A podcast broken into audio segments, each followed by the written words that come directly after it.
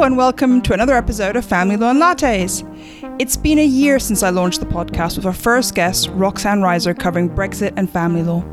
Since then, I've had 19 other brilliant guests covering all manner of topics from applying for non molestation orders to divorce coaches to how the Australians do family law.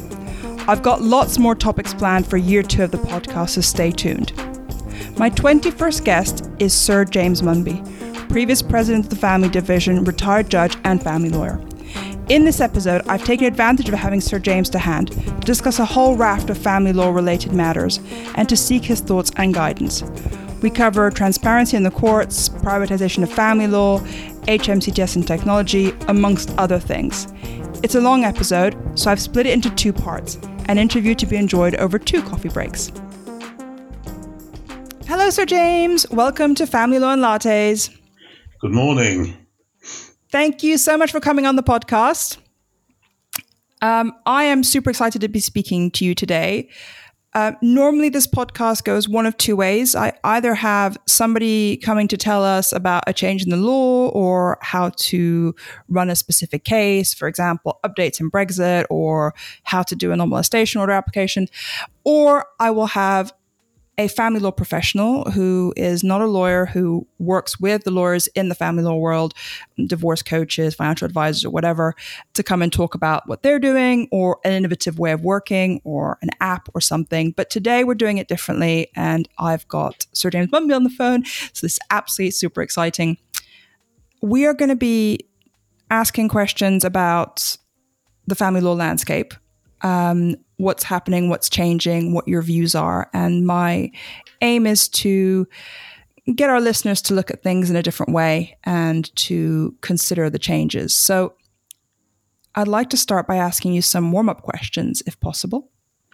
And the first one is uh, Who are you and what is your background?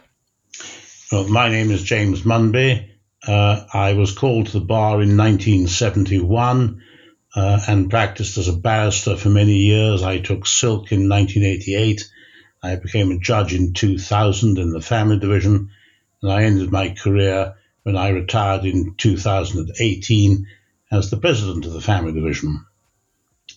I should make clear that although I spent my judicial life uh, as a family judge, family law is something I came to fairly late on uh, during my time at the bar. So my legal professional experience is wide ranging across uh, all areas of family and civil law. So why did you end up in family then? What what brought you to family law? Well, it was the chance. I mean, in those days, um, barristers' careers were not so planned and organised in the way they are today. Uh, one one's practice developed and often moved in uh, unforeseen directions. Okay. I became well, yeah, a family lawyer. I guess now we are. I became a family lawyer in a sense because uh, I did a lot of work for the official solicitor, initially in his oh. civil uh, work, and then subsequently mm-hmm. in family work. That gave me the introduction to family law. Um, and when it became time for me to become a judge, the then Lord Chancellor decided that uh, he would wish me to sit in the family division rather than the chancery division. That was um, something I was very happy with, and I never regretted the fact that I ended up in the family division rather than the chancery division. Did you always want to be a judge, or was it something that was a natural progression or an opportunity that arose? How did it happen? This may sound rather complacent and arrogant, but I'd always rather assumed uh, that if I was successful as a bar at the bar, as I obviously hoped to be, uh, I would end up as a judge. Um, and uh, so it came to pass. Did you miss practicing as a barrister, or was it just the natural progression and therefore just as enjoyable? It was the one thing that made me pause when the Lord Chancellor made the offer to me as to whether I had missed the bar. In fact, I discovered to my relief that I didn't miss the bar at all. Um, and within a surprisingly short period of time, um, I felt that my career at the bar was ancient history and that I'd been a judge for a very long time, um, even though I'd in that always, been a judge for two or three weeks. that, that's always brilliant. Like, yeah, I don't even want to think about the past. It doesn't doesn't matter. This is just as good, if not better. Mm. I like that. Um, am I correct in thinking that you have come back temporarily to judging recently? I did do. I, I, I, I don't do it any any longer, but I did for a brief time after I retired. I continue sitting as a part time judge in retirement but um, I finished. And how did you find doing that? Was it very different, or was it just mm, same old, same old? Well, it was quite a lot. It was quite different because some of it took place during the uh, COVID em- epidemic, and therefore a lot of it was yes. remote hearings. Um, mm. But it didn't feel any different Okay. because uh, that's what I was wondering is you know if you suddenly appeared and it's COVID and it's a completely different way, but I guess yeah, it's just the same work, just different ways of doing it. All right, I would like to start asking you the questions that are more difficult. Let's say um, the first one is something that I've discussed with a lot of my uh, fellow family lawyers recently, and it's regarding practice directions and court procedures, specifically in regards to financial remedies. Um, we recently have been told to provide efficiency statements. Uh, well, through the efficiency statements, provided uh, more work has to be done. Um, when dealing with financial remedies matters. So efficiency statements require us to complete extra documents, uh, do things by a certain time, etc. And many lawyers are worried about the increase in work that has to be done to do this.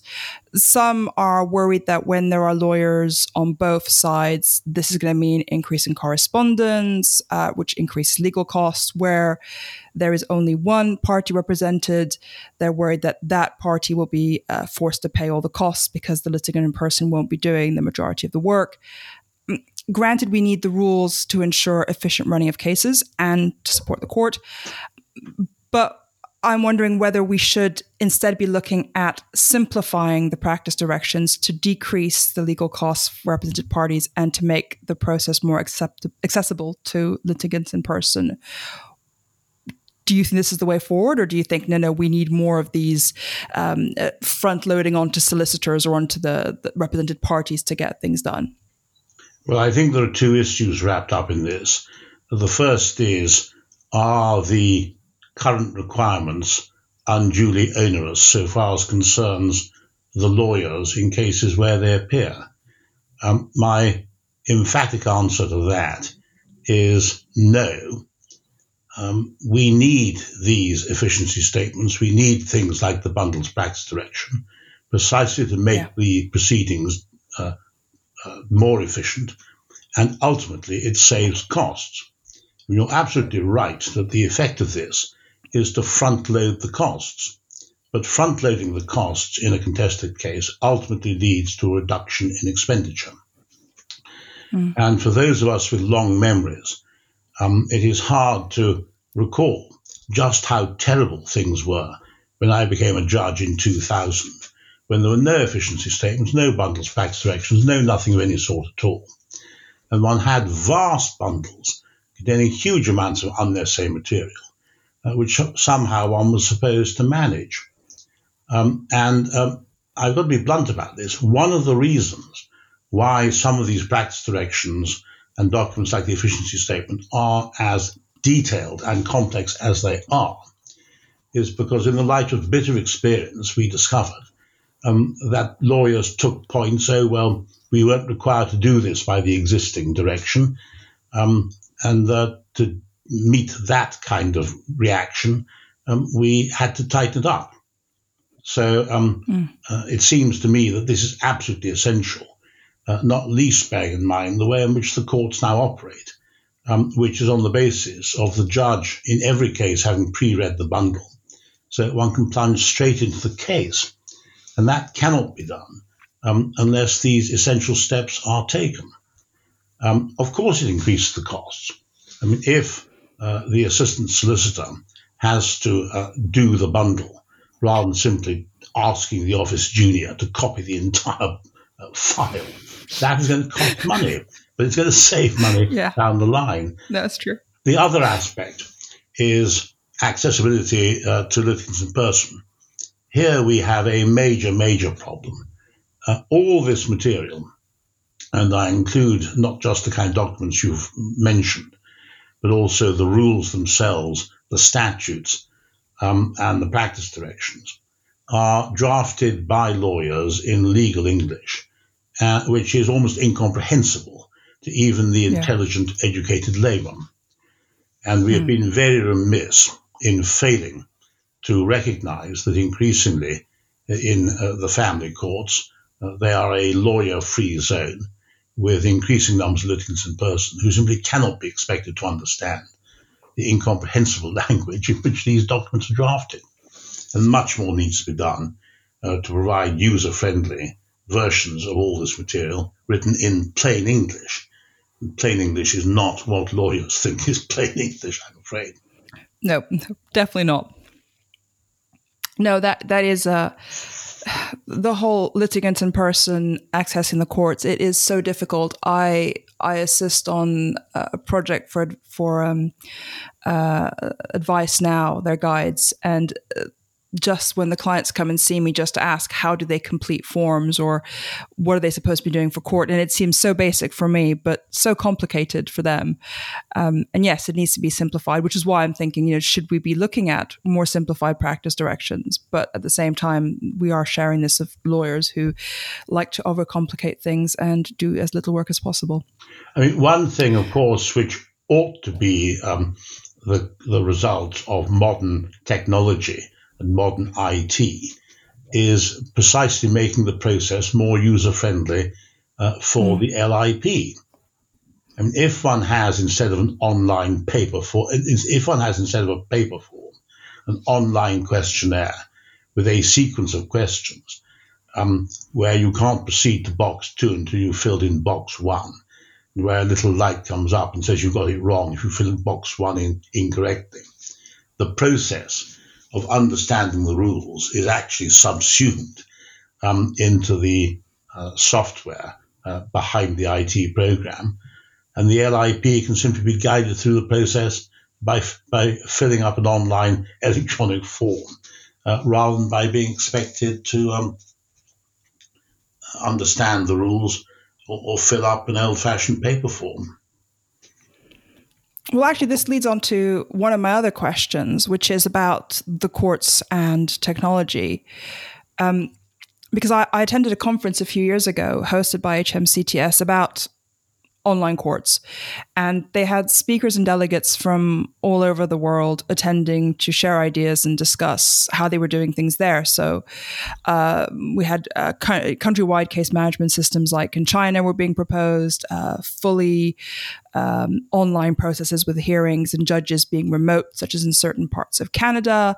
Um, we discussed the possibility of um, artificial intelligent judges taking over decision making processes. A, a, whole bunch of stuff were being discussed. Obviously, COVID has sped up HMCTS's plan for CVP. We already have online case management systems for public children law. You've just talked about completing forms online, filing documents online, etc. Um, what are your thoughts on where HMCTS is right now in regards to technology? And do you have views on whether we should be moving to fully remote cases from start to finish with no in-person hearings, or are you a bit back to the you know hybrid or in-person system? Well, I think one of the tragedies of the last 20 years of the justice system is how very slow we have been and I don't criticize HMCTS for this, it's the lack of funding and drive from successive governments in actually engaging with modern technology. And uh, down the years uh, when I was a judge, I sat on endless committees where we watched and saw and had demonstrations very much the sort you've been describing. And my attitude was often one of shame that here we are, Singapore is doing this, uh, Ruritania is doing this. China is about to do this. Why are we still lumbering along in our Dickensian world? Mm. Uh, and uh, the uh, effort to modernize the IT, uh, driven by the late Sir Henry Brooke at the turn of the millennium, uh, ran into the sand when Mr. Blair's government pulled the plug on the funding the court modernization program, which was launched with tremendous fanfares in, I think, 2016, was supposed to get a grip on all this. And that, for all sorts of reasons, turned out to be very disappointing. I mean, one of the impacts of COVID has been that we've, we have been forced uh, to grapple with new technologies. And that I suspect has had the advantage. It's unattractive using such a word about such a terrible thing, but it has had the advantage of forcing us in the court system to grapple with uh, the need for and the possibilities of new technology. But the fact is, in terms of the kind of online court, in terms of the kind of um, online uh, processes which were being heralded when the modernization program was launched in 2016.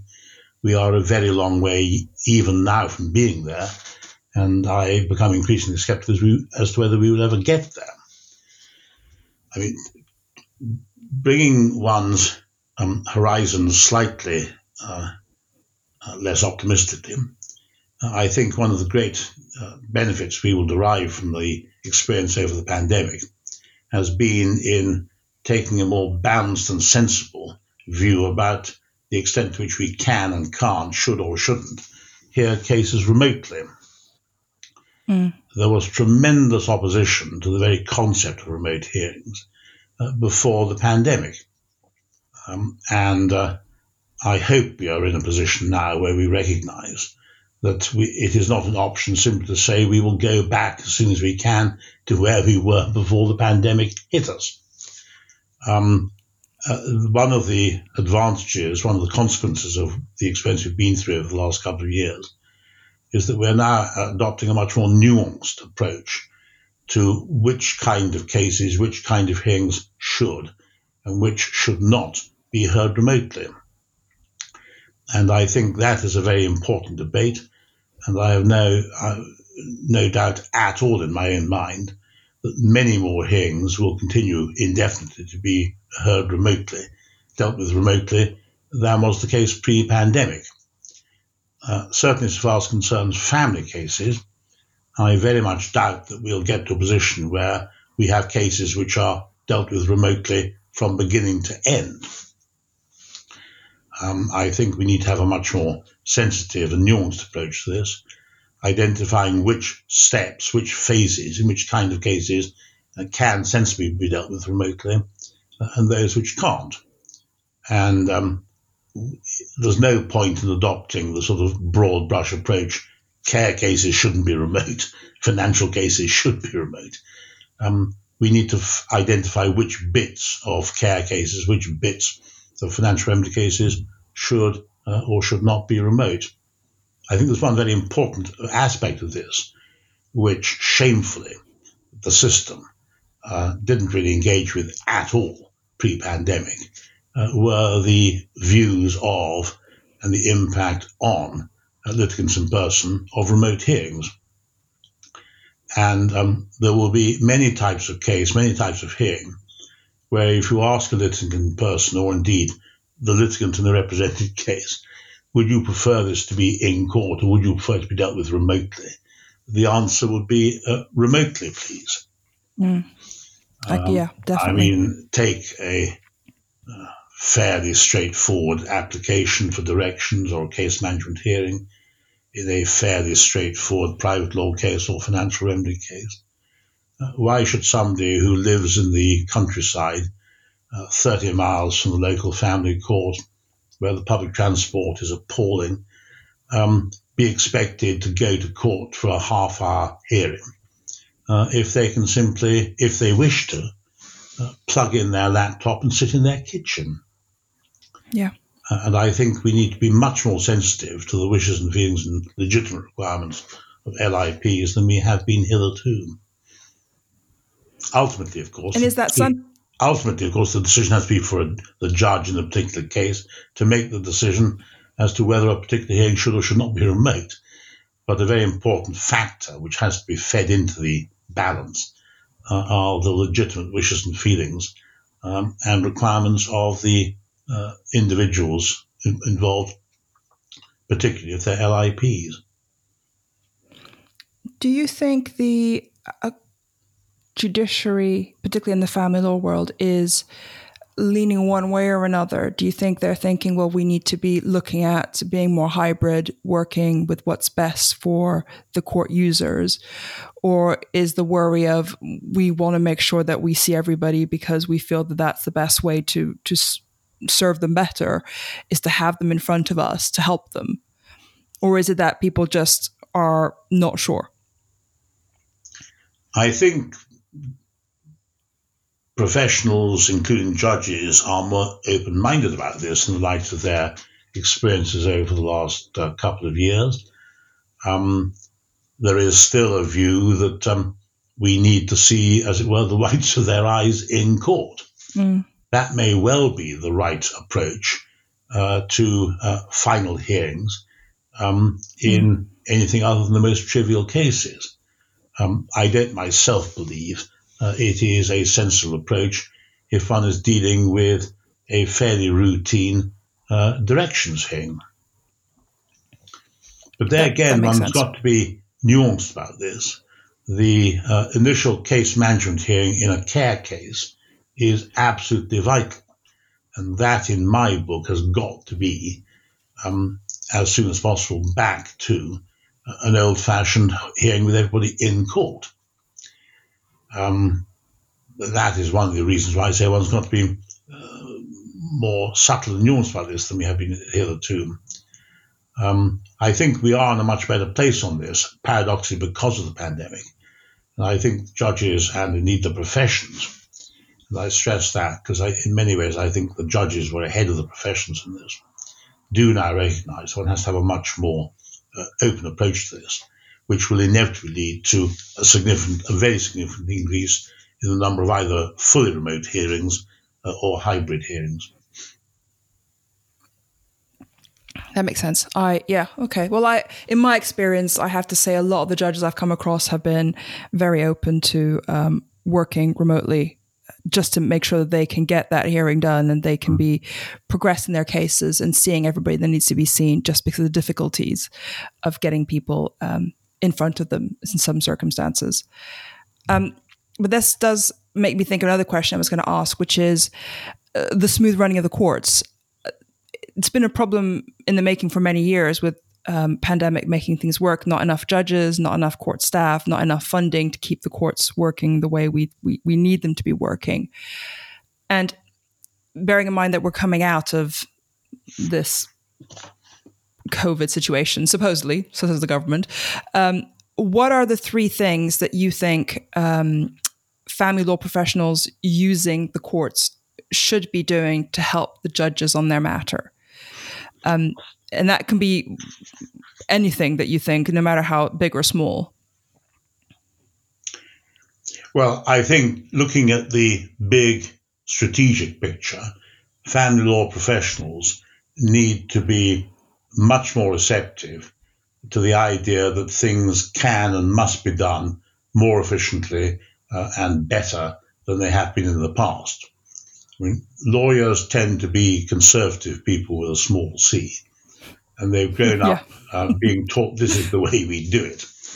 Uh, and therefore, most family law professionals, like most legal professionals, um, tend to have a rather negative view uh, about the need for reform and change.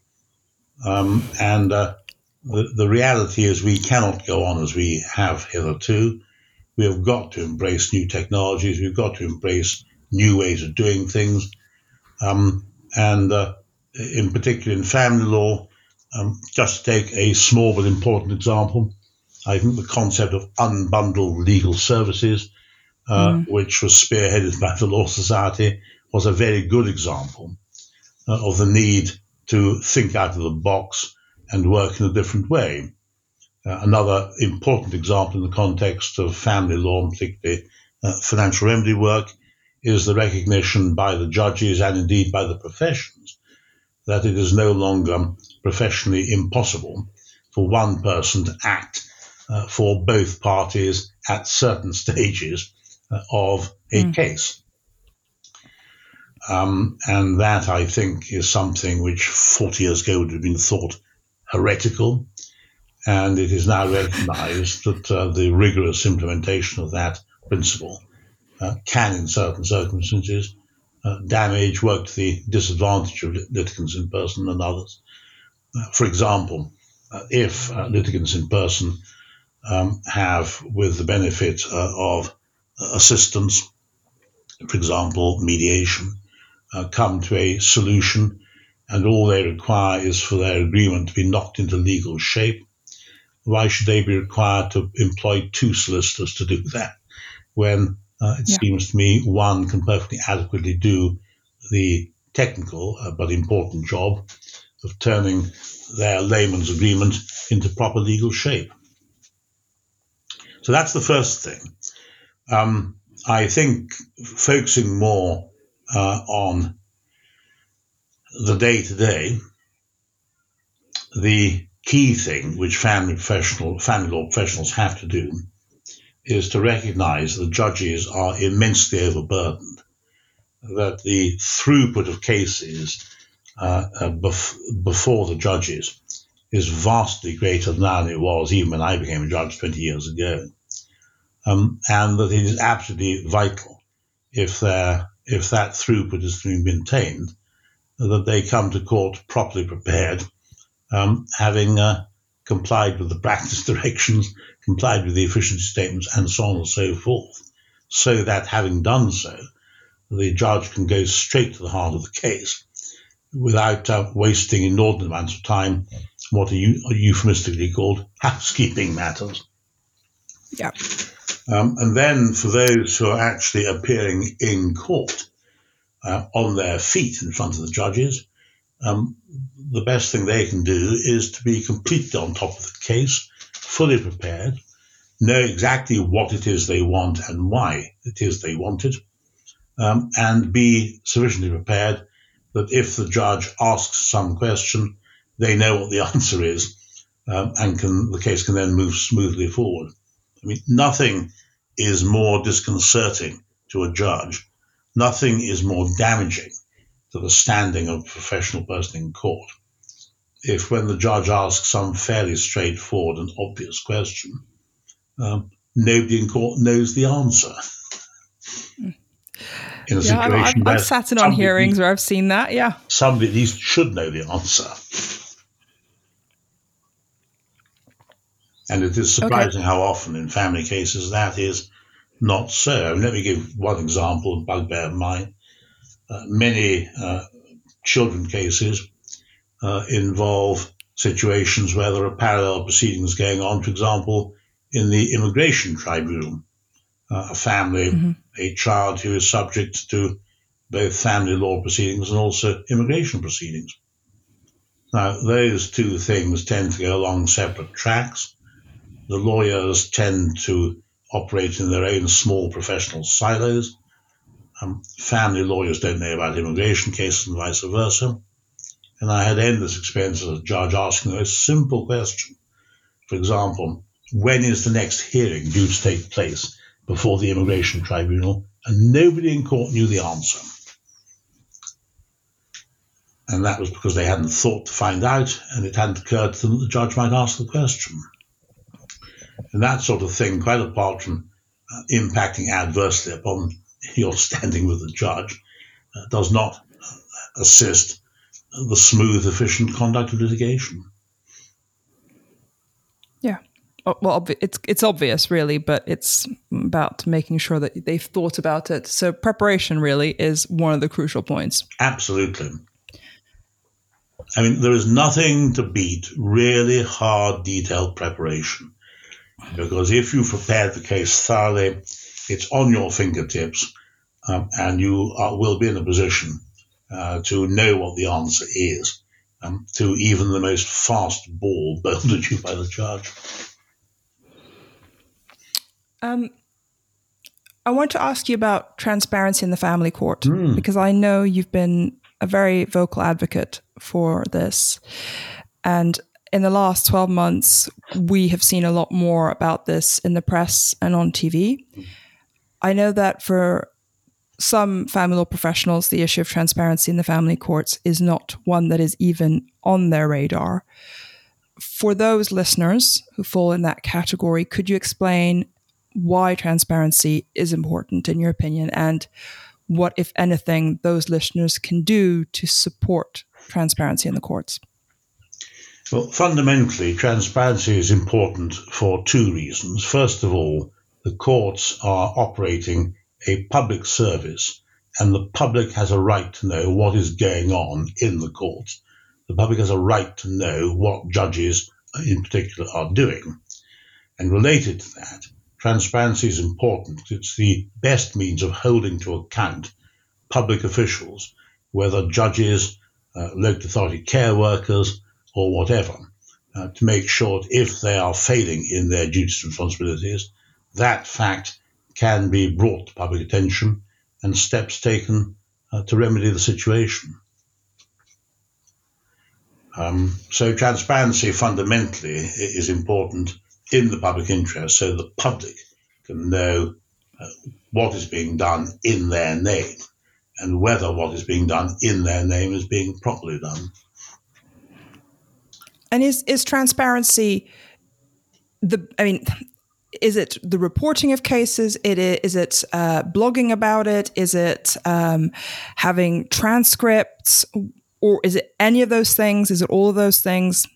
It's all people sitting things. in the hearings. It's all those things, um, and the attendance at court, whether physically or, or by remote link, of a newspaper reporter or a blogger is very, very important um, because the mere fact that an outsider is sitting in court, uh, either actually or metaphorically, watching what is going on, listening to what's going on, is itself an important tonic in making sure the system works properly.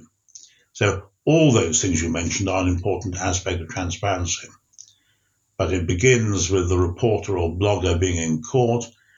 Um, it includes um, the publication of the judgment. It includes the uh, ability of the blogger or journalist to report, uh, whether on the legal issues or the wider aspects of the matter. Uh, it includes all those matters. And so, what should we, the listeners of this podcast, be doing to support transparency in the court? Should well, we be putting ourselves forwards to attend hearings and to blog about them, or should we be uh, in encouraging the publications of judgments? Well, I think um, firstly the professions need to understand, and regrettably, not everybody does understand why transparency is so important and what it involves. Um, and I think that leads through to this that in a particular case, uh, the lawyers involved need to recognize that there may be a journalist suddenly popping up, there may be a legal blogger suddenly popping up, and need to know what their position will be if that happens, uh, what it is they're going to ask the judge to do, and more importantly, why they want the judge to do that. The mm. common experience at present is that when a journalist or a blogger arrives in court uh, or joins, asks to join a remote hearing, the immediate reaction of too many of the lawyers involved is defensive, uh, to say this shouldn't happen, um, and to raise what turn out to be ill-founded, ill thought out, um, and um, ultimately wrong arguments as to why something which obviously should happen should not happen. And that wastes a lot of time, wastes a lot of money. And I think behind all this, there is the need for legal professionals, particularly family law professionals, to understand that the world of transparency has developed and is continuing to develop. And that the kind of uh, judicial reaction, the kind of answer which you might have expected to get 10 years ago, is not necessarily the one you're going to, going to uh, get today. And uh, well, so, are you thinking more more of the judges are open and uh, willing to consider the applications of bloggers and journalists to sit in on their hearings? Oh, certainly. Well, I mean, the fact is that journalists, and this is one of the problems, journalists and bloggers have a legal right to attend unless the judge, for good cause and in accordance with the rules, decides they should not. Mm. And that legal fact is not understood.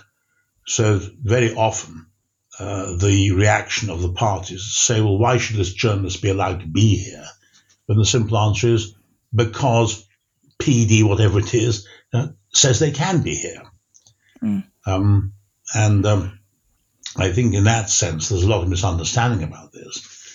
And uh, I think the fact is that judges are much more receptive to uh, all this, much more receptive to new kinds of journalists, freelance journalists, uh, legal bloggers as an important part of the system than they would have been five, let alone ten years ago.